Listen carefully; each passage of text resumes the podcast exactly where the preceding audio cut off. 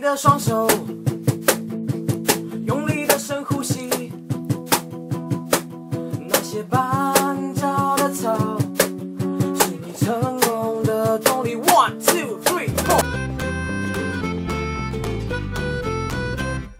优先选择听什么？今天你想听什么？我是节目主持人陈佑轩。你现在收听的是优先选择听什么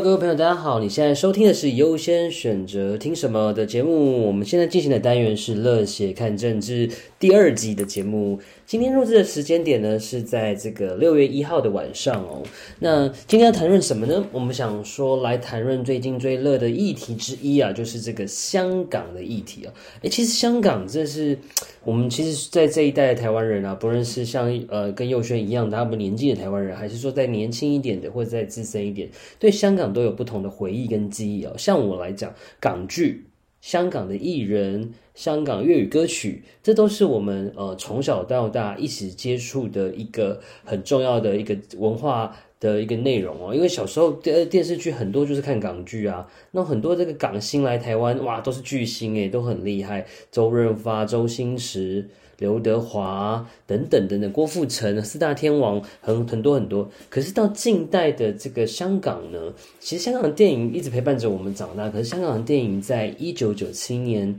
回归到中国的这个手里之后呢，香港的电影开始有了一些变化。以前我们在电影当中，我们都一直觉得香港皇家警察，哇，这个香港警察非常的厉害，我就而且是很光荣、很正义的一个使者啊，这真的是电影。带给我们的一个内容，可是这之中最先歪楼的，大概就是那个最常演出有一部系列电影叫《警察故事》的男主角成龙哦。成龙在一九九七之后呢，诶，整个歪楼，我感觉他不太正义了。为什么呢？因为他在很多的思思想跟做法上，其实都不会在这么多的。我们想到说在，在因为香港其实带给我们的是法治。哦，对于是人权，呃，虽然它是个在曾经在九七之前是英国的殖民地哦，可是你会感受到它是一个法治国家，因为它有英国的一个文化底蕴在里面。可是，在九七之后，你会觉得说，呃，很多的艺人他为了他可能选择是中国的，他是中国人这个国籍，他是中国人的思考。或者他是为了这个中国的一个庞大的商业利益，所以他开始不是这么样子的一个香港人的感觉。那我觉得成龙是一个，那香港警察是一一个。那怎么说香港警察是一个呢？比如说香港在这些年来哦，我开始变成了一个很。活跃的一个社会运动跟青年运动学运的一个地点哦，其实这个和当然跟世界的浪潮有关系，从之前茉莉花革命啊，或者是说像台湾的太阳花学运等等，美国华尔街的一个占领运动等等，一直这样影响到现在来讲，香港的社会运动突然变得很蓬勃哦，包括从之前的雨伞雨伞革命，包含反送中，包含。呃，最近的国歌法跟国安法哦，其实他们的民主哦，在曾经在亚洲地区，甚至跟台湾比较起来是比较进步的。但是毕竟是个殖民地哦，所以它的那个进步程度是有限的。但是到了台湾这几年开始更加的呃蓬勃发展之后，你会突然觉得香港其实是在一个有框架性的一个民主的的状况，他们有。投票会选立法会的议员，但是立法会的议员的权限是有限的，尤其是在九七呃之后，呃，他其实他们一直在争取所谓双普选哦，这个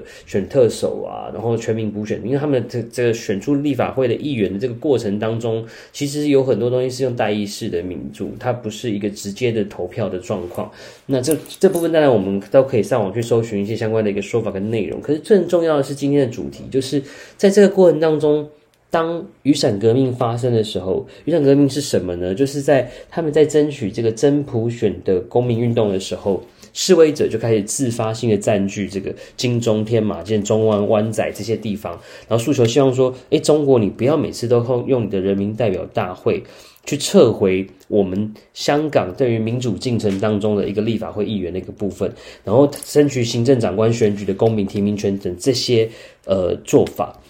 甚至是希望能够废除立法会功能组别，这个都是比较细的东西，大家可以上网去查询哦。可是，在这个过程中开始，我觉得慢慢的、慢慢的、慢慢的，他让这一代的年轻人呢，我说的这一代年轻人大概是二零代三零代，甚至十十多岁的年轻人，他们开始觉得，因为我觉得这跟可能跟资讯的发达有关，他看到很多。国外的地方，毕竟香港是一个国际大城市嘛，他可以看到国外的资讯，他看到国外年轻人都站出来了，看到台湾的年轻人在太阳花学运都站出来了，所以香港的年轻人也站出来。曾经有四大规模的社会运动，在维基百科上显示有这样的说法。其实，呃。在呃最多人的一次是在反送中条例的两百万人，第二名其实就是在这一次的雨伞革命哦。那推估大概有一百二十万人，占香港的这个六分之一的人口，其实是非常多的。那第三名呢，就是也是在反送中的运动之后发生，说这个香港警方的这个形象败坏哦，开始变成有很多黑警乱港，很多人会被消失，很多人会被。被性侵害，很多人会被呃没有没有法治依据的抓走。那这个这个过程当中，说香港的这个年轻人站出来的一个游行，还有一些有志人士站出来的自由派人士站出来的游行。那第四个其实是也是跟这种民主运动关系，是在一九八九年在声援八九学运，就是所谓的天安门事件的这个学运运动的时候，有一百五十万人的一个游行。那这些这些在在的这个事情，你看哦，这些事情我们从是从什么时候开始的？其实这些事情就是从二零一四年的反。这个雨伞革命开始哦，一直到这一到去去年的二零一九年，今年的二零二零哦，整个香港的这个年轻人跟自由派有志之士，甚至是一般的平民百姓，都感受到说，哎，我们香港的法治慢慢的不见了，我们香港的自由慢慢不见了。我原来我们所有做的事情后面都有个老大哥。那当然，这个当然是有个时代背景了。你从很多香港的电影、影视文化中，你会发现，他们都是很多是在这。一九九七年到二零，我们刚刚提到的二零一四哦，这个大概十七年的之间，一直到现在二十年之间哦，他们很多都是被因为中国有意志的、有意识的、刻意的把中国的移民丢到香港去，慢慢让香港的经济，慢慢它的地位诶掉下来了。本来在他们在呃九七回归之前，像人民币对港币是一比八，诶后来变一比四，那到现在习近平。当上任之后，其实他们已经是一比一了。那你可以看得出，这个经济上面其实已经没有这么强势了。那更不用说，可能是在民生经济上面的，他们的奶粉、他们的民生物资都会被呃相被这个所谓的中国人拿去。然后在呃语言的使用上，开始诶，原本在。英国的统治之下，他们是一个香港人的香港。那当然在使用广东话这个部分，粤语的部分呢是很强势的。可是到了近代哦，其实慢慢的这样子的一个。文化的强势性，香港主体性慢慢都被剥夺。剥夺之后，你知道人就是这样子哦。你当你在自由的状态之下，你不会感受到自由有什么了不起。但当你享受过自由，你被剥夺自由的时候，你就会发现，哎，这是我的权利，这是我生而为人基本的权利，我被剥夺了，我该怎么办？所以开始就会站出来。那当你不站出来，别人站出来的时候，一个人站出来，两个人站出来，三个人站出来，你就觉得你也应该站出来。这不然就是像纳税的状况一下，你不能姑息啊，对。那所以在这些事情上面呢，慢慢的我们就看到了香港在这一次的这个，我觉得，我觉得在之前的反送中运动的时候就已经，嗯，到了一个遍地烽火状态哦。之前雨伞革命的时候可能还没那么夸张，可是到这个反送中运动的时候啊，他们发现这个事情不得了诶，诶，你只要做了一件什么事情，只要是错的，你就会被。抓去中国，诶，抓中国人就不见了。其实到现在还是有很多的消息，我们不能确定。但是我们就会发现说，很多的年轻人被抓了，上了好像一次上了火车，诶，就送往中国了，他就人就不见就消失，然后甚至就是尸体出现这样子。所以很多的香港年轻人在被抓的时候，会对着媒体大喊他自己是谁，希望大家记录说他确实是被抓走了。对，那。在反送中运动之后，所以这个这个黑黑警的这个事情当中，甚至很多人疑疑似说，这个这警察会变得这么不可理喻哦，受到这个中联办很大的压力哦，所以或者是说，甚至这些人可能不是香港人，他可能是。广广东人、广东警察、广东的军方假装成警察来对这些年轻、对这些示威的民众，去用镇暴警察、用催释放这个催泪弹去做驱离，甚至到了这一次，就是为什么这次反送中跟这次黑警的事件这么大，就是诶这些警察他打你，他不会跟你客气，所以就有很多年轻人死掉，很多年轻人竟然诶为什么自杀？你都会觉得很疑虑。这种这些年轻人明明就这么热血，这么天活泼开朗，为什么他会去自杀？为什么他会突然变成是个尸体在那个地方？那这不用看是在媒体画面中看到的很多这个香港的示威者、香港的这个反抗者会直接受到警方的对。不仁不仁慈的对待。那我们就回到正题，我们来谈谈今天应该要谈到的这个呃最近的这个反国歌法法或者是反国安法的这个这个事件的背景哦。这个事件的背景是这样子，刚刚我们提到，其实现在中国的用利用人大哦，他开始会去呃去驳回香港立法会的一些决议哦，不论这个是。是不是在议改会的一个结论，还甚至是后面是不是有整个香港人民的民意基础哦，甚至是不是违反十三呃这个基本法的这个部分哦？那那这一次就是说，这个因为可能有鉴于之前这些反黑警的运动，然后反送中的运动，甚至是更早之前的太阳雨伞雨伞雨伞革命等等的的状况哦。那呃，就中国的这个人大会议有直接去。订定了这个港版的国家安全法，那为什么会这样说呢？因为他这个法规呢，他们他们的这个想法是说，他们在人大在中国的人大会议上直接去制定国家安全法，然后就把这个国家安全法放在这个基本法的的这个附录上面哦。那这等很奇怪，有点像是说，哎，台湾的法律，结果国外的联合国或者是美国，哎，制定了一个法律，然后直接就。安在你的宪法里面，然后因为安在你宪法的附附附录上面，那变成是你宪法的一部分。诶，这是个很奇怪的一件事情哦。那这在当然之中啊，包括也包括了在这个同时，香港的立法会哦，决定要将这个国歌法等一些法条进入辩论。那为什么会有国歌法的背的背景呢？我们先聊聊国歌法这件事好了。其实香港很迷足球，我们大概有些人会知道。那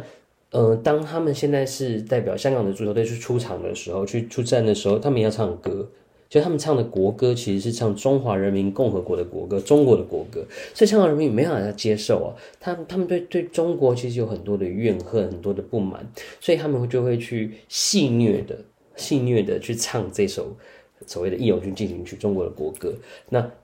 在这个此时此刻哦，在香港立法会，也在这个国安法在同时在人全国人在中国的十三届人大在进行的之中的过程中，他们也开始就进行讨论，甚至表决。所以这次的香港民众哦，就是针对这个港版的国家安全法跟国歌法这两件事情哦，一起出去去做抗议。那国安法是什么东西？国安法是它是针对颠覆国家政权、分裂国家、恐怖活动以及外部势力干预等四类行为。那这样子。听起来，你看哦，假如说你是个台湾人民，你在台湾，其实你就已经因为反送中的事情对香港政府不满，然后你对于这个像现在他们现在要制定这样国歌法跟国家安法、国安法哦，就到时候你他可以什么事情都可以说你是颠覆国家政权哦。你看我们的李明哲到了中国之后，哎呀。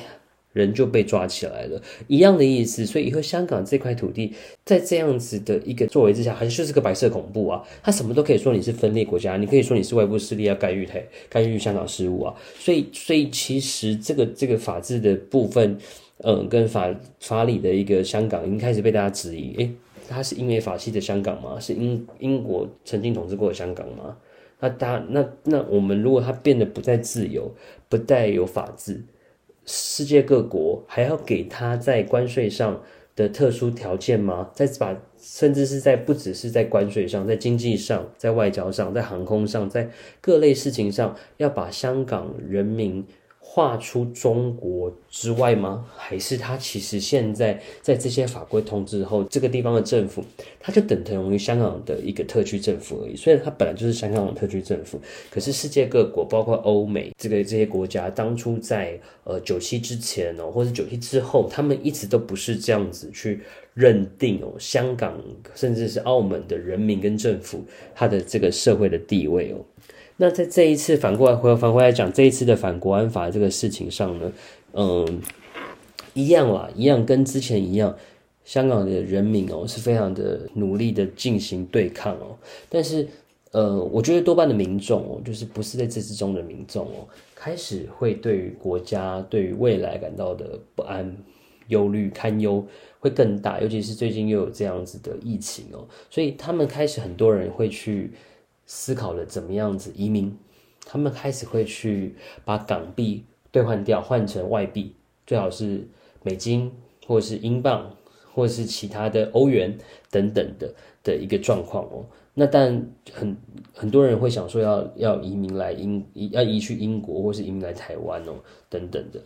而而这样子的不安哦，其实这样的不安，其实台湾这边有什么样的阴影呢？那其实在，在在在台湾，其实一直都有一个香港澳门关系条例哦，这样子的一个法规哦，去定义说香港跟澳门人民哦，在九七前后之后的这样子他们的身份跟地位哦。那在这里面，其实呢，当初因为其实当初这个蔡总统、蔡英文总统就有在参与这个法规的一个立法哦，所以里面其实就有。有很多的内容哦，去充分授权一些状况，所以之前就有人提出说，在从包含之前的反黑警、反送中，一直到现在的这个反国安法哦，是不是要针对这个部分，我们应该好好正视所谓难民法的一个法规的内容？可是回归到香港澳门关系条例里面，其实在第十八条就有提到说，对于因政治因素而致安全及自由受有紧急危害之香港或澳门居民的，提供必要之援助哦，那也确实。因为有这条法源依础哦，所以其实我们对针对香港的一些呃异议人士需要呃求救的，我们都可以有一些作为啦。那也确实，事实上得到的消息是在这段期间以内，确实有不少的香港学生哦，利用这条法规或是利用呃念书这个理由，想办法来台湾，那甚至是逃到台湾来，希望寻求我们的庇护。也确实有一些年轻人或是有一些人士是确实得到我们的庇护哦。所以在台湾的立场上，我们当然是有这样子的一个角色跟立场，那包含是呃执政党民主进步党，他他当然这不用讲，香港的所谓只要是自由人权这样的东西，以及去对抗呃可怕的、可恶的、强大的中国来讲，我们一定是站在最前线的部分。那在野党国民党哦，中国国民党，其实在这个事情上，他们也有提出一部分的一些支持哦。那在这一这一系列的事件当中哦，其实有一个人哦跳出来，成为了这个事件非常大的一个瞩目的焦点啊。这个人叫做美国总统川普哦。川普在这个可能呃，在为了寻求连任的这个过程中哦，挑起美中贸易大战，然后甚至呢，在这个过程中，当然也给予台湾诸多的支持。那在这一个香港的事件当中呢，他就跳出来说呢，呃，他决定他他宣布哦，要取消香港的特殊地位哦，然后要制裁香港跟中。中国，那那甚至是要把中国的留学生赶出美国这样子哦，那就有很多人提到啊，说其实呃，在这个事情上面呢、川普虽然说他禁止中国学生、美国学者入境美国，然后调查大中国企业在美国的一个做法等等，但是各。据说各方哦，其实不见得认同。那当然，这跟川普个人的个性有关，所以他的政敌都跳出来讲了，说其实，呃，第一是说有有一方的说法是说，这个其实在。在这个特殊的关税地位这件事情上哦，其实早就已经不是非常重要了，因为跟现在的更重要的是进入一些呃，包括自由贸易协定这里面的这种 FTA 零关税的一个状况下才是更重要，所以它这根本就是一个政治语言。那也有人是说，哎，其实像其实这个美国其实是没有权利这么做，因为这个必须经由这个经济贸易的一些国际性的组织去做决定哦，才有办法做出一些事情，所以他能做的是有限的。那。呃，香港香港政府就觉得说，哎、也跳出来讲话，他就说，哎呀，这个其实哦，这个这个香港的这个国安法其实没有这么恐怖啦，大家不要。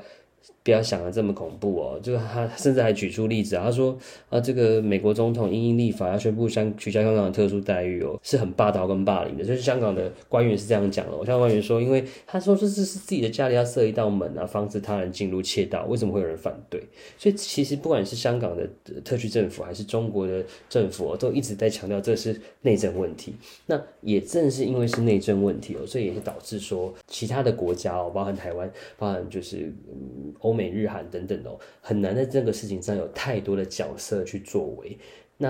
也在这边，我也觉得是跟跟台湾人民、台湾的朋友一起分享哦。就我认为说，在也因为这样子的一个前提之下，所以台湾跟香港状况其实是不一样的。因为香港再怎么样都是中国的内政问题，但是台湾并不是。我们毕竟是两个政府，两个不同的政治实体，在现状上其实是各有各自的统治权，各有各自的领土。各有各自的国号等等的，所以中国政府并不能办法用现行的方法哦去对付台湾这样的一个状况。那当然了，在这个香港这个事情上啊，当然也很多的一些呃，相关的一些消息出来哦，比如说像发动各界人士哦，一起来撑香港国安法，所以这种东西就有就有曾经就有这个各界的艺人哦出来撑香港国安法，那甚至在这个艺人的名单上哦，有很多让人家意外的人士哦，包含唱这个皇后皇后大道东的香港歌手，然后有令人不意外的成龙啊，然后令人有点意外的陈小春、钟镇涛、谭咏麟等等的，那当然还有像甚至听人提到有台湾的艺人大 S 哦，可是大 S 就是说。哎，那可能是同名同姓哦，他可能没有心思在做这个事，他只心思在准备女儿升学哦。然后还有一些甚至像香港的前主播啊、钢琴家都否认有参加念书哦。对，那但无论如何，在这个样的事情上呢，其实，嗯，香港人民还在努力，然后在在。争取他们的民主，争取他们的人权哦。那我会认为说，因为听听这个香港的学运领袖黄之锋说他们会继续抗争下去哦。但是我其实并不是这么看好这个事情哦。觉得他们非常辛苦，也很对于他们的努力很感动哦。但是对于中国的这个霸权跟中国的阿爸哦，我是觉得非常的无奈哦。然后觉得，呃，假如说这个国安法真的通过了，基本上它就会是香港。会施行的一个基本大法，那在这个施行的基本大法之后，它毕竟形成了一种白色恐怖，哦，然后形成了某一种程度的这个呃人权的不自由哦，法治的缺陷哦，那香港就会是。另外一个香港哦，那也呼吁我们所有的好朋友，无论你是香港人，那你可能真的国安法通过之后，你必须在言行上面要更加谨慎哦。那如果我们是台湾的好朋友们，就是如果你非不得已要去香港，也特别要注意这些关于国家。我所谓中国国家或是中国的一个呃事务上的的言论言行哦，真的要更加小心，因为当国安法通过之后，我相信后面会有更多的法规通过，甚至可能所谓的送中条例都有可能会通过。那到时候呃我们在那边其实就是言行举止都要非常谨慎哦，不然一不小心你可能就回不来台湾了，因为它就不会是以前的香港，它会成为是中国。的内地的一部分哦，所以它的法制、它的做法上已经会不同如前呐。好的，很高兴大家来收听今天的节目。那如果你有什么样意见跟想法，欢迎来粉丝专业跟我做互动，也期待大家能够收听下次的节目哦。拜拜。